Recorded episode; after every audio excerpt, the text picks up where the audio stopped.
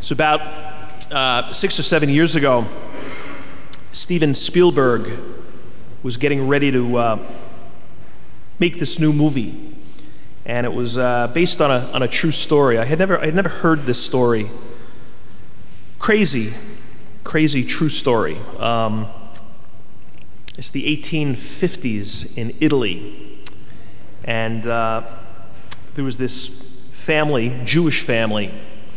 They lived in uh, northern Italy. And uh, this was, uh, they still, at this point in history, there was what they had with these uh, papal states.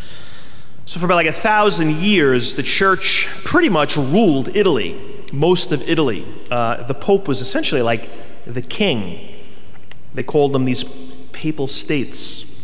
And anyway, this family is a Jewish family living in this very, very Catholic country or territory. The Jewish family, they had six kids. No, they had eight kids. The sixth of the eight was this little boy. His name was Edgardo, Edgardo Mortara. As an infant, he got sick, like seriously sick, like he may die sick. The family had a, a nanny. She lived, with, lived in the house and took care of these eight kids. She's looking at this little baby boy who she thinks is going to die. She was Catholic, they're Jewish. She baptized this baby.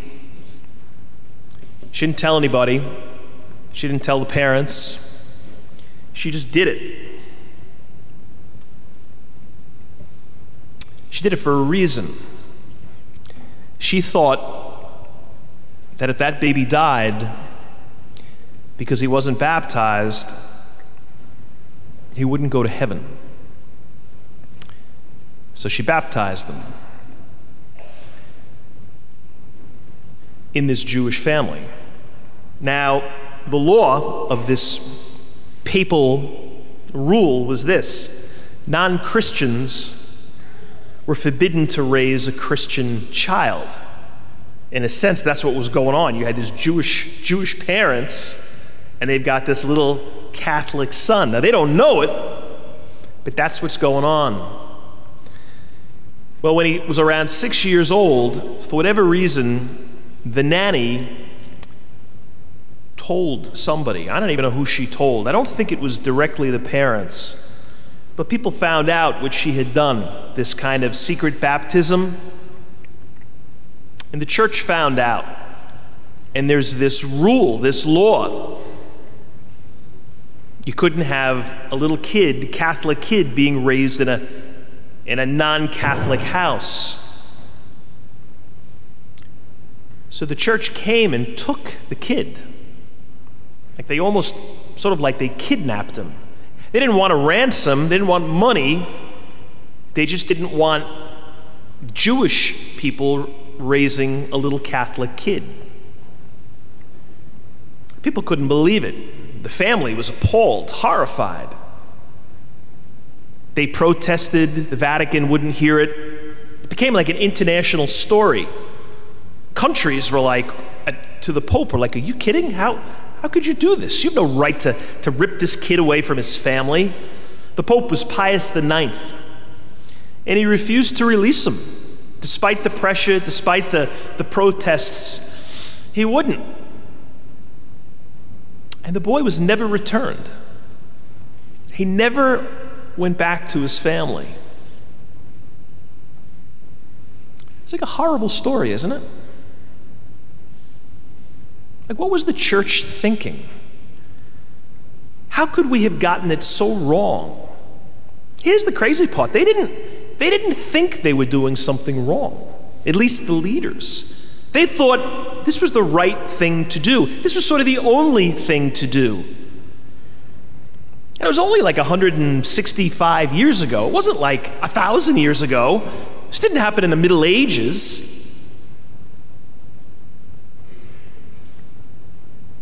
We just got it wrong. We were like wrong theologically.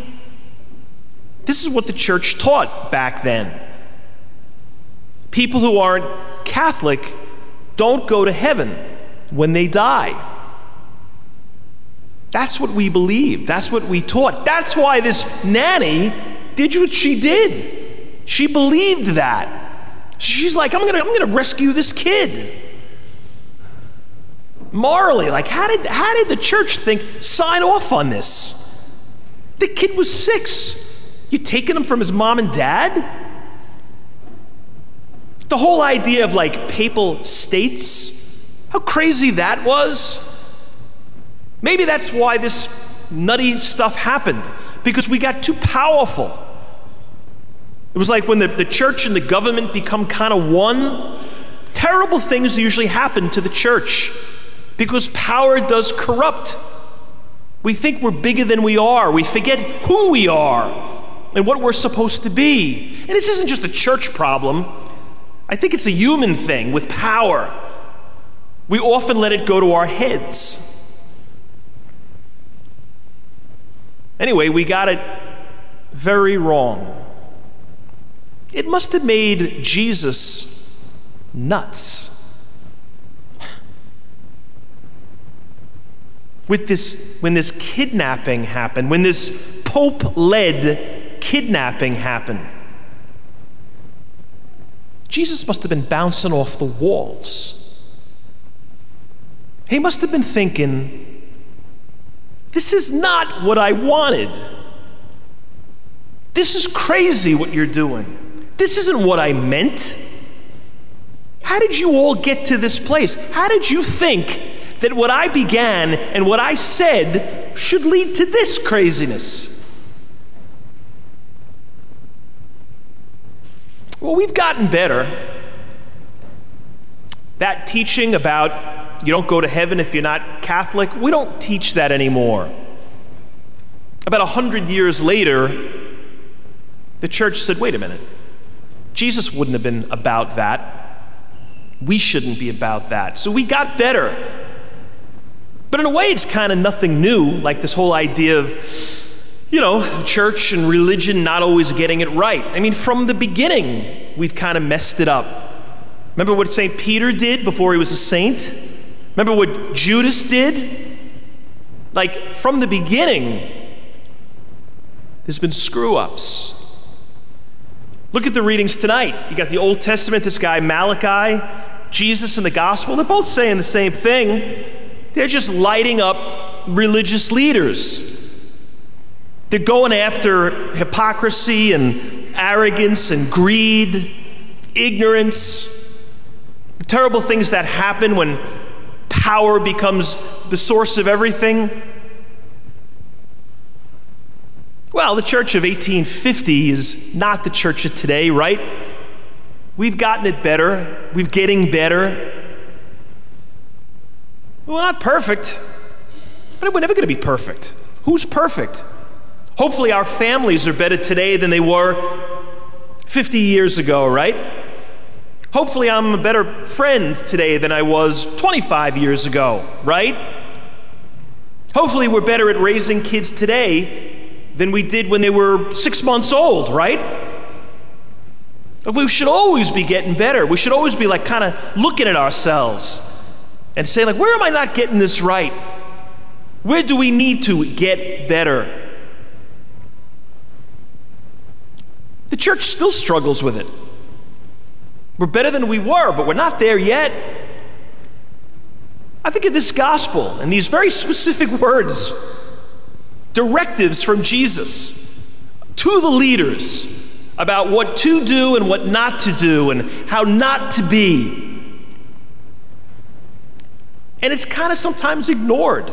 You know, when I was, right before I became a priest, so I was ordained in May of 1993. This was probably like February. I was getting ready for the big day. I'd be ordained on a Saturday with my classmates at the cathedral, and then on Sunday, you have your first Mass. And you're usually the parish where you grew up in. It's a big deal, you know, it was like a huge celebration. After your first Mass, you usually have like a, a huge party, kind of like a wedding, like a wedding reception. It's like a wedding without the bride, in a way. Catering hall, I had a band, Crazy party. Anyway, I, we put, uh, sent out invitations. And I remember this was again a couple of months before, and I'm kind of writing up what I want on the invitations to be. And then I happen to show it to a, a guy in the seminary, a guy who was a year behind me. I just wanted him to proofread it, make sure I kind of had the grammar right. And he's looking at it. He goes, "This looks good. This looks good." And then I was going to send it off to the printer. And he goes, uh, "He's looking at it. He's like, that looks good. Looks good." And he goes, "Wait a minute. You're missing this." So I said, "What?" And anyway, on the invitation, it said that um, I'd be ordained by Bishop McGann. And he said, "Well, you got to write. You got to. You got to put in His Excellency, Bishop McGann, instead of just Bishop McGann." And I looked at him and I was like, there's no way I'm doing that. Like I'm not I'm not putting your ex his excellency. Like that's that's ridiculous. He's just excellent. Everything about him is excellent. No, it's not. And he was a really good guy. But he didn't want to be called his excellency. But that's kind of like what the church does. We elevate our leaders to this ludicrous level. It gets worse. How about cardinals? Your eminence. That's even bigger than your excellency. Isn't that like isn't that what we call kings and princes and queens? Isn't that what we do with royalty? What the heck is the church using that kind of language and imagery to describe its leaders, especially when you get a gospel like tonight, where Jesus is like, listen, church leaders, don't be getting into crazy titles. Don't be doing things which elevate you in the minds of people. You need to serve people. If you want to lead, you need to serve. You need to wash people's feet. You don't walk around like you are the king of the world with crazy titles. So the invitation did not have His Excellency, it was Bishop McGann. Hey, listen, you got to have leaders in an organization. I get it. You got to have sort of symbols and sort of distinctions and, you know, titles to some degree. Every organization has one. The military, the police, anywhere you go, you've got distinctions. I'm not saying ditch all of it, but this royalty nonsense, look at the gospel. He's talking about people who love places of honor. Don't be using exalted titles. Your eminence, your excellency, your holiness. It's like, what did they just check out when this gospel comes up? We just kind of we look the other way. Whoever exalts himself will be humbled. So, like, it seems to me like kissing rings and thrones, that kind of stuff I think that would make him nuts. I think that would make Jesus crazy. We don't want to make him crazy. We should be living to please him and make him proud.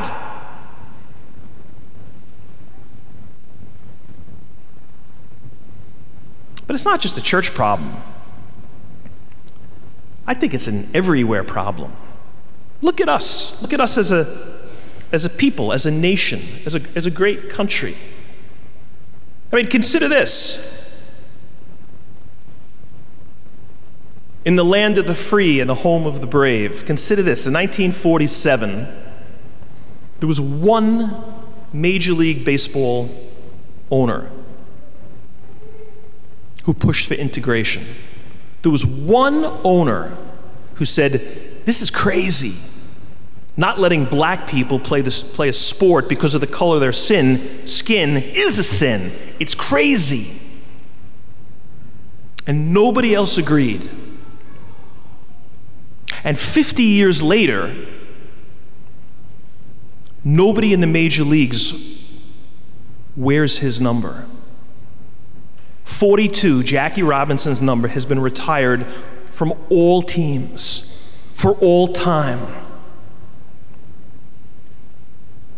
So we've gotten better. In 50 years, we, I guess we looked at ourselves and we're like, what what are we doing? I'm thinking like earlier this week, All Souls Day, when we're supposed to, like, very specifically think about those who've gone before us, especially the ones in our lives, the people we've loved, to pray for them. And I was thinking, yeah, like, don't we all have people in our families who were before us? Maybe, maybe parents, maybe grandparents, aunts and uncles, who are almost like from a different time, maybe a different place. Maybe they didn't have quite, you know, the education that most of us have got. So, because of that, the time and the place they grew up, some of their attitudes were, by today's standards, not so great. The way they thought about certain people, certain groups, judgments they might make, expressions they might use the way people, even within a family, might like look at women. It'd be demeaning to like the, the mom or the wife, the daughters. Like that was just sort of like the way it was in certain cultures. And if they pulled any of that today, would be like cringing, right? You'd be quieting them down. We've gotten better. But we still love those people. We'll love them forever with a perfect no. But those people would have taken a bullet for us. So we will love them forever, despite the mistakes. We don't renounce family identity because it's imperfect. We don't renounce our citizenship because our country doesn't have the perfect history. Well, we shouldn't do this, the same thing with the church. Like family, like country, it's not perfect. And I tell you this much, and I know people who have used the sin of the church, the humanity of the church, to justify bolting. They've really weren't so much here even before, and now this became their excuse. I got to have a perfect church in order to be a part of it. Good luck. You got to have a perfect family. You got to be part of a perfect country to be part of it. No, you don't. But we got to be getting better. You know, interesting, Jesus says something important. He is blowing up all of these religious leaders. But he does say this He says, listen to what they say, because what they're saying is true. It's the truth. Don't follow their example because they're not practicing what they're preaching. Don't follow them, but listen to them. We don't quit. He didn't say walk away from them. He said just don't don't justify their hypocrisy. We don't quit country. We don't quit family. We don't quit church. But we challenge all of the above and ourselves.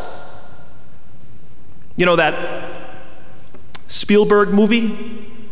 Maybe you're thinking, like, what movie was it? It never happened. It was like seven years ago. The plans were, it was like kind of underway, I'm told. That's what I read about. They had a script.